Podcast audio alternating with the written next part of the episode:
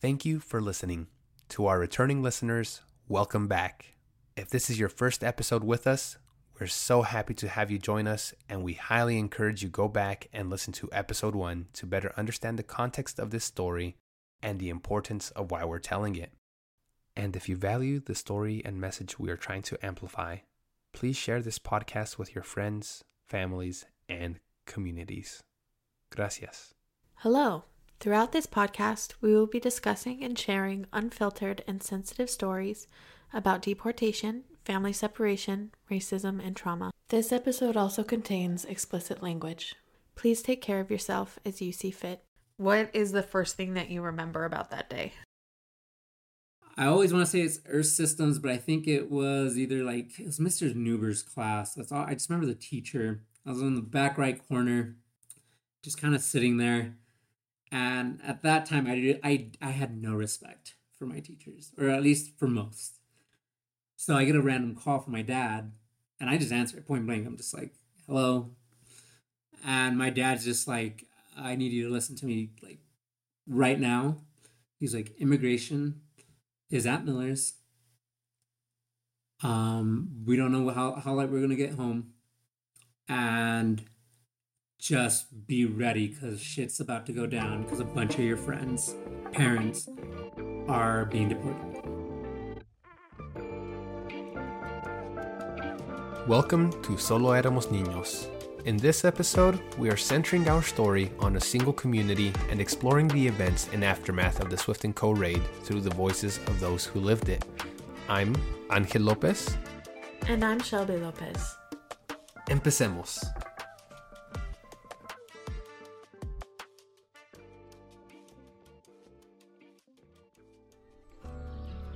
Welcome to Cache Valley, a hidden gem nestled against Utah's mighty Wasatch Range. Cache Valley is known for its warm community, open landscape, beautiful neighborhoods, and vast wilderness. About out to an hour north of Salt Lake City, through a winding canyon pass, is which, if you catch in the right time in fall, is an explosion of color, and in the wrong time in the winter, is a white knuckle drive. Guarded on nearly every side by towering mountains, is Cache Valley, Utah. Welcome to my home, the place where I made lifelong friends, where my family took root, and even where I met the love of my life. This little community is where our story turns to next. The Miller's meat packaging plant in Hyrum was one of the six Swift & Co. locations that were raided in the largest single-day immigration raid in U.S. history. Hundreds of people in my home and my community were devastated by the raid. A single event upended the lives of so many, including myself.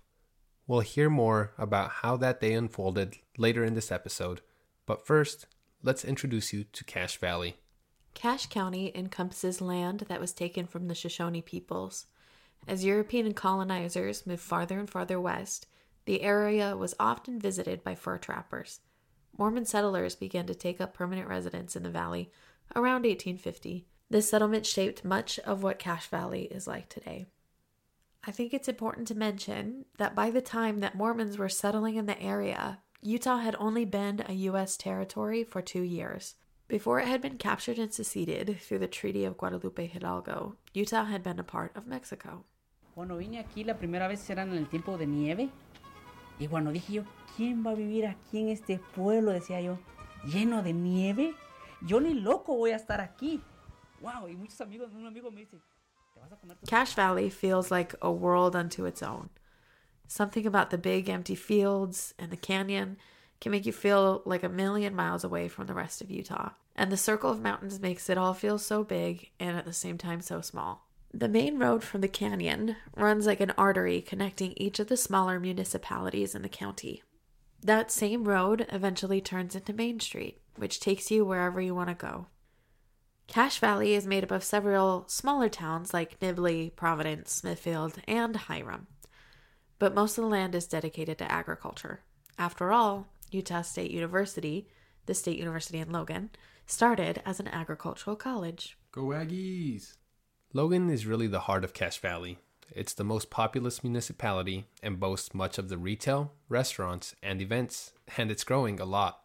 We joke all the time that we're turning into my dad. Every time my dad drives through Hyrum, where he grew up, He just shakes his head and he talks about, oh, it's changed so much. And over there used to be the library, and over there was so and so's house. And now, when Shelby and I are driving through Main Street, we do the same thing. Like, look at all these new buildings. Or remember when that one store used to be there? It's ridiculous. Grande la diferencia porque no estaba muy poblado como, como está ahorita en la actualidad. Ha crecido bastante. Y se ha There are several sides to the faces that make up Cache Valley. Utah State University brings in a new crop of young, active students that call Logan home during the school year. Then, during the summer months, the elderly snow bunnies migrate north to escape the southern Utah heat.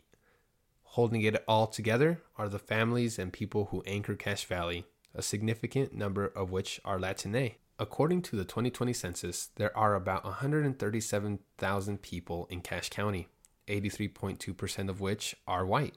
11.2% of whom identify as Hispanic or Latine, the second largest racial group in the valley, and the average household income for Latine families in the valley is roughly $41,000 annually. I want to add an important disclaimer that census data and much other data specifically concerning Latine people is skewed at best. This comes back to the pervasive fear among the undocumented community regarding sharing their information without knowing how or who might use it against them. This is especially relevant in considering the 2020 census as the Trump administration wanted to add a question regarding citizenship.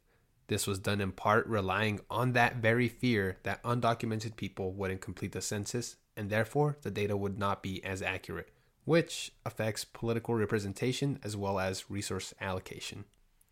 In terms of employment opportunities, seven of the 15 largest employers in Cache Valley are factory and plant jobs. This includes the Swift meatpacking plant. Many in the Latina community make up the working class labor force of these plants. On the last episode, we mentioned how Swift and Company maintain their profit margins in part due to hiring undocumented workers. So much so that La Huracana in Michoacan, Mexico, is an unofficial sister city to Hyrum due to the number of migrant workers that flow between the two towns. But for a time, this flow of workers stopped, as on December 12, 2006, Cache Valley's quiet agricultural hideaway was shaken as families were torn apart and overshadowed Bueno, pues by fear. este era muy temprano cuando cuando entró un compañero corre corre corre y empezó a gritar que estaba en migración. Pues fue una cosa triste, porque de un de repente pues, Next, we'll take a deeper look into what the ice raid at the Swift & Co plant looked like through the eyes of the Cache Valley community. Nunca había pasado a pesar de los años que yo ya tenía ahí. Yo lo tomé a broma. Le dije, no juegues con eso. Dijo, no, corra, avísele a los compañeros que migración está afuera. Hay muchos bases, llegaron bases y bases. Está- Uh, so yeah, my full name is Jonathan Steve Mejia. I currently live. Johns in was the voice you Holiday, heard uh, at the Utah, beginning so of this a episode. Little city outside of Salt Lake City. Originally born from LA, and that's where I consider home. That's where all my friends, family, uh, currently live at. Uh, It's just me, my mom, my dad, my brother, and my sister here in Utah. But they live an hour and a half north uh, in a little town named Logan. John's dad was working at Miller's during the raid. As you heard earlier, he called John during class to let him know the raid was underway. He describes further where he was and what he remembers from that day. So I was in high school. I was in ninth grade, and I was 14, and I believe what this was like before Christmas break, because my parents were like, "Hey, we need to buy your yearbook. We need to buy your yearbook." And then once the raid happened, uh, we completely forgot about it, and I ended up didn't, I ended up not getting my yearbook, my freshman yearbook, until my last day of my senior year. John's father reassured him that because he and John's mother had the proper documentation, they were cleared to leave the plant. His father told him to be prepared to support his friends in the difficult times ahead. as soon as we hung up, I stood up, packed my stuff, and my teacher was like, Where are you going? And I was like, I don't give a fuck about this class. I need to leave. And he didn't, he didn't try to stop me or anything. I just walked out. Halls were empty. By the end of that class period, you could see all the you could see whose parents were already caught or who was catching w- uh, the story because again this was before social media like at this point unlimited texting wasn't even a real thing Hence why my dad called me instead of texting me this. But yeah, I, I remember it being a very gloomy and dark. Like it was already a gloomy day, but when that happened, it literally felt like just dark. I, I talked to a couple of my friends. Their their parents were okay.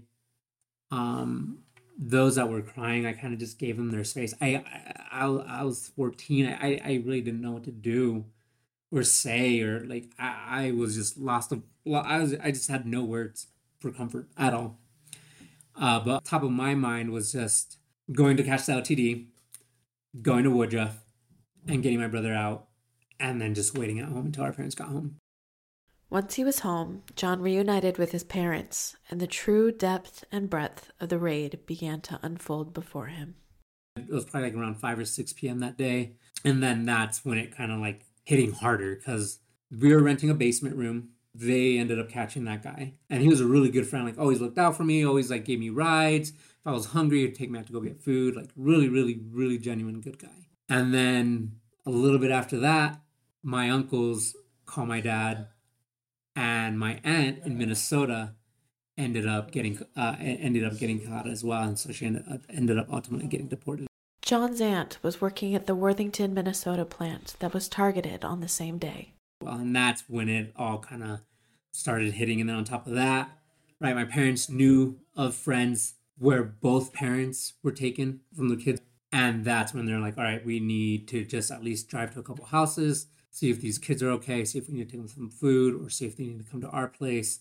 And thankfully, like at that point, like the Latino community was pretty close. Like Logan's a pretty small town. Everyone knows everyone, or everyone knows someone that knows someone. Based off of like what I have heard from that experience, like there are multiple families just going out driving all night, either delivering food or taking kids into their homes and trying to figure out how to like kind of get them on their feet and kind of get them through that dark period. Around the time that John was answering that call from his dad at Logan High, about two miles down the road at Mount Logan Middle School, teachers began receiving word of the raid.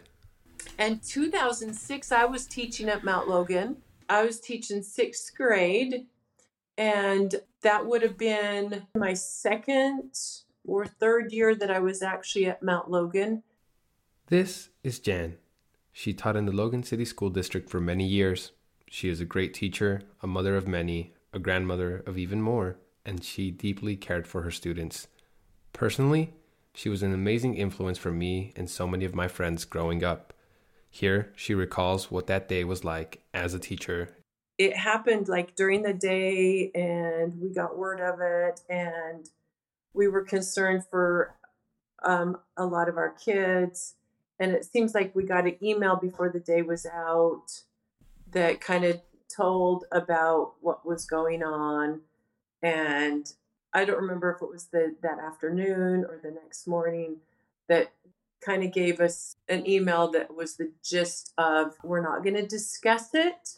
We're not going to ask any questions of any of our kids. We're not going to ask anybody if they were impacted, basically, because it's a it's mm-hmm. a privacy and you you can't ask them about what's going on at home kind of a thing but we need to assure our kids that they're safe and we're going to take care of them. It was hard and and you did wonder who was impacted um, because the kids didn't talk about it and they probably were told we don't talk about it because we're scared. I remember worrying about my students that were affected. I just was like um, almost unbelievable how tragic and horrible that would have been for my students. So I remember really feeling a lot of sorrow and sadness for anybody that was affected, but also frustration because I didn't know who was affected. Hands were tied, couldn't find out. But another thing, too, is just how embarrassed I was that I was part of a, a country that would be part of that. And I was disgusted. In the days following, Jan and her fellow educators continued to teach like nothing had happened, while casting a blind net of caring and kindness over their silent students. As the school day concluded, after school programs, which provide care and community for many Latine students while their parents are at work, had initially planned for a day of holiday festivities. Uh, I'm Todd Milovich. I'm the Education Outreach Coordinator for Utah State University uh, which means I do after school programs in our local elementary schools and middle schools and a couple of high schools.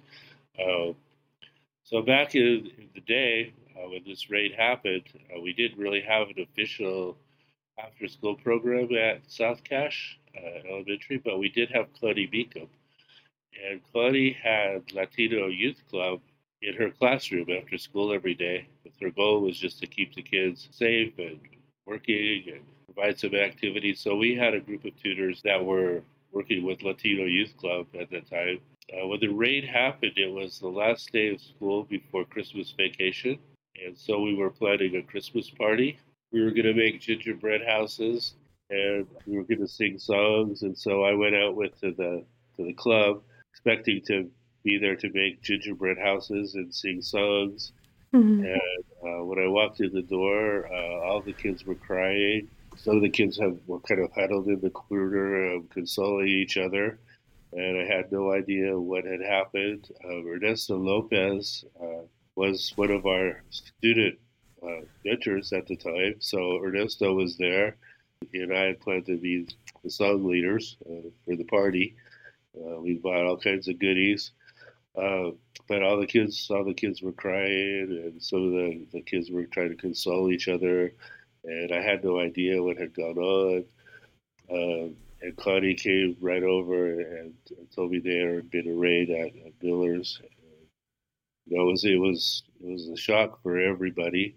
Um, it was especially a shock because it was just before Christmas. It was the last day of the school. A lot of the kids didn't know if they could go home. A lot of the kids didn't know if they'd have parents if they did go home or you know what to do this to school. And Connie were trying to find out whatever information they could find out about it. Trying to find out who's you know whose whose parents had been affected by the raid who's you know what where where kids could go to stay where they could be safe. Uh, it, it was horrible. It was it was absolutely horrible People who keep these programs going, such as Todd, were caught completely unawares as how to help support their students. You know, none of us knew what to do. Like, well, what do you say to somebody who's just whose parents might have just been hauled off? You know, what do you say to somebody who's it's Christmas time and and and, and their whole life just got ruined?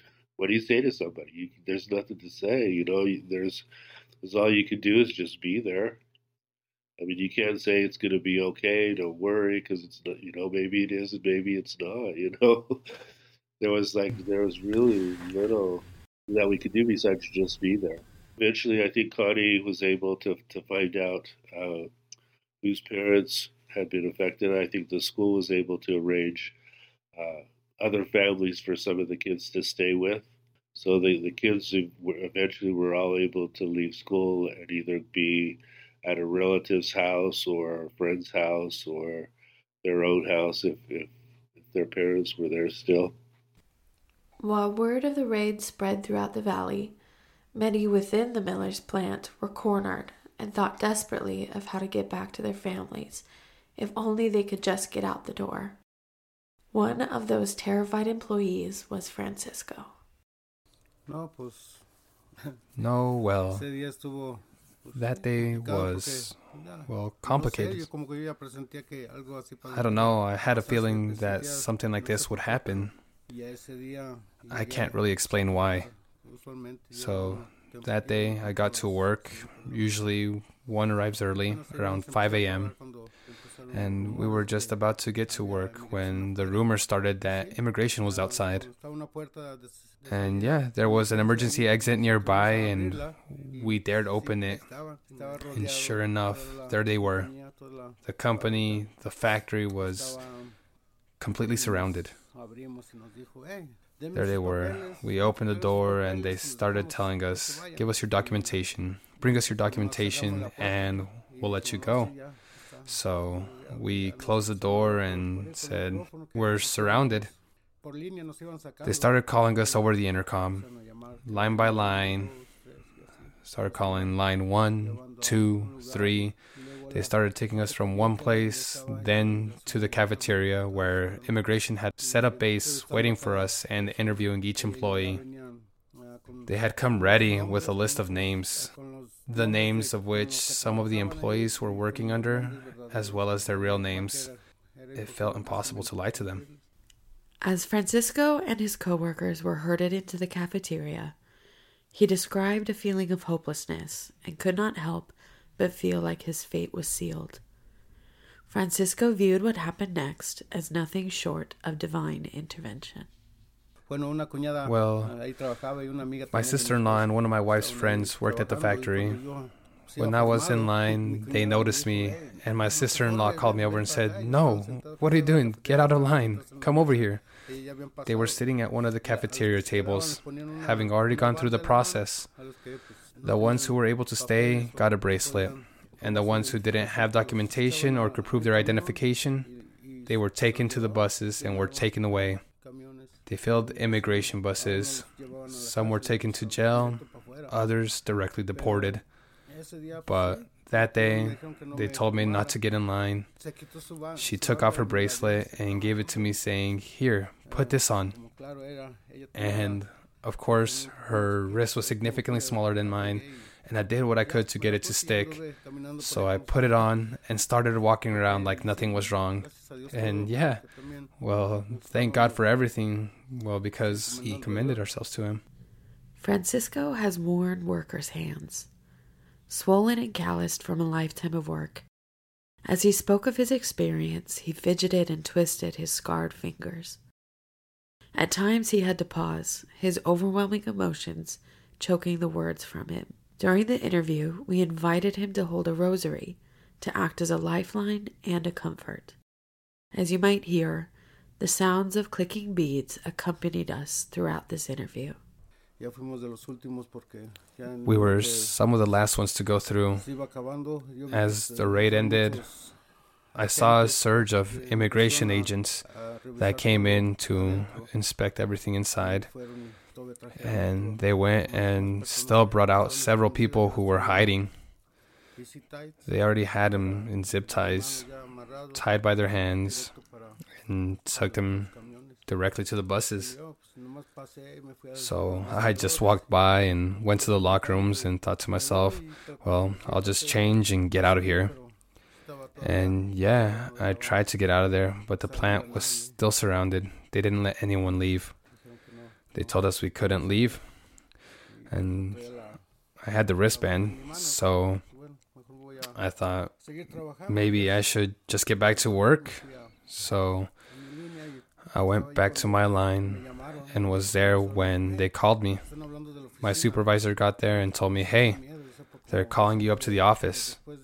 And I felt a lot of fear because they told us that for those who didn't show up here, they would show up to their homes. And I felt a lot of fear for my wife, so I thought, I don't know, I should just go and turn myself in. I went up to the office and there was four people there. By the time I got there, there was an agent who called up three people. They said their names, they got up and got taken away. But they didn't call my name. And that's when I thought, hey, maybe I shouldn't turn myself in. So I got up and wandered the entire plant, walking around, stopping and talking to coworkers, and was just watching them work because they were getting back to work and they were telling me, no, just wait. Everything will be over soon.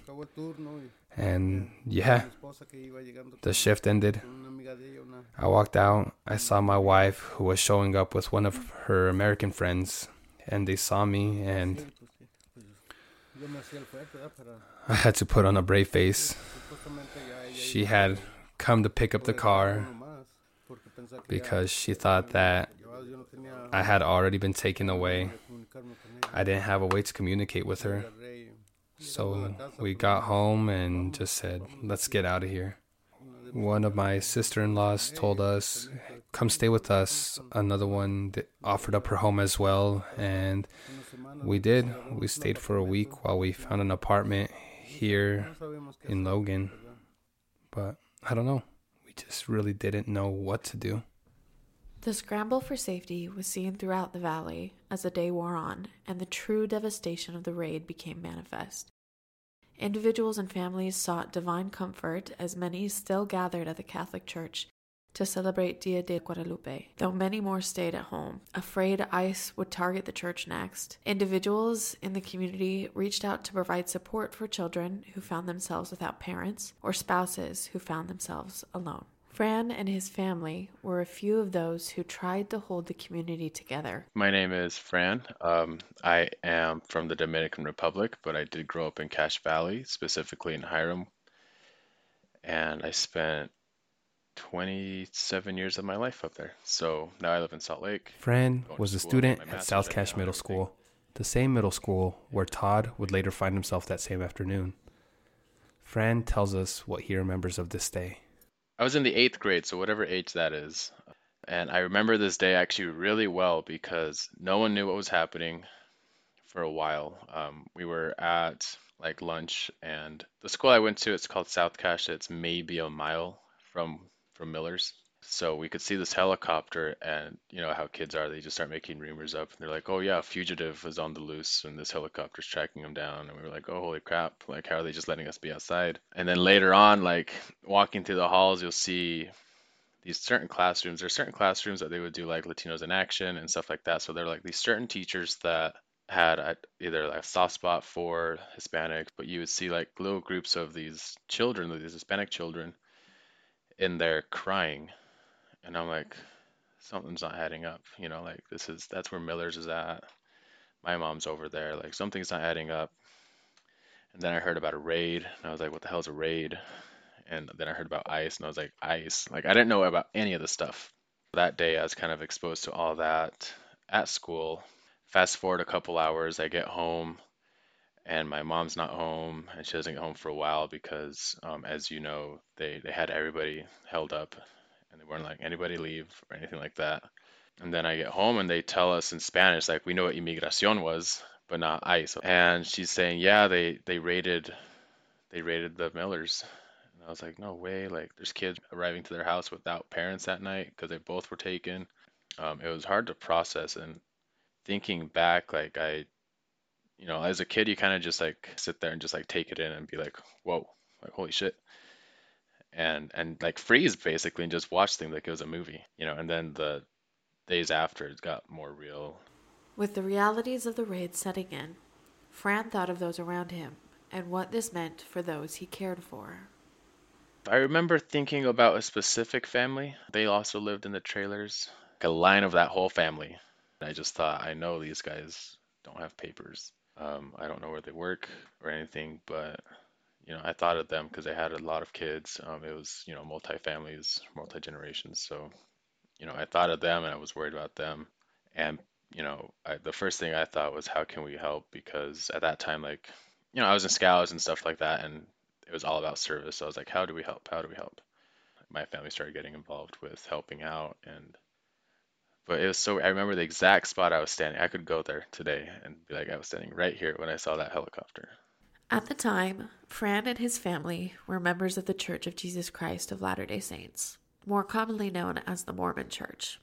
Within the organization of the church, your local congregation is divided by geographical location. These congregations are called wards or branches. For members of the church, their ward or branch often becomes their whole community and support structure. One of the most important tenets of the faith is service. This belief, in concert with the intricate organizational structure of the church, makes for an efficient vehicle for support and resources. We were Mormon, and we were part of a Spanish ward, and uh, many of those people worked at Miller's. Many of them were illegal, um, and so the consequence of that was just tons of children going home without parents, without having any contact to their parents and stuff like that. So that was my exposure to it on the first day. The adults started coordinating stuff the day of, um, but then I know we helped out for several weeks, but it honestly all feels like like one giant day, you know. I just I always remember we had a jeep, and I remember just sitting in the jeep, grabbing stuff, handing it to the parents, and then they would go to the door, you know, and give it to them, and that was just our night every night for weeks. So it feels like, you know, it's been so long. It feels like it was like one huge ass night, but like there's no way it was.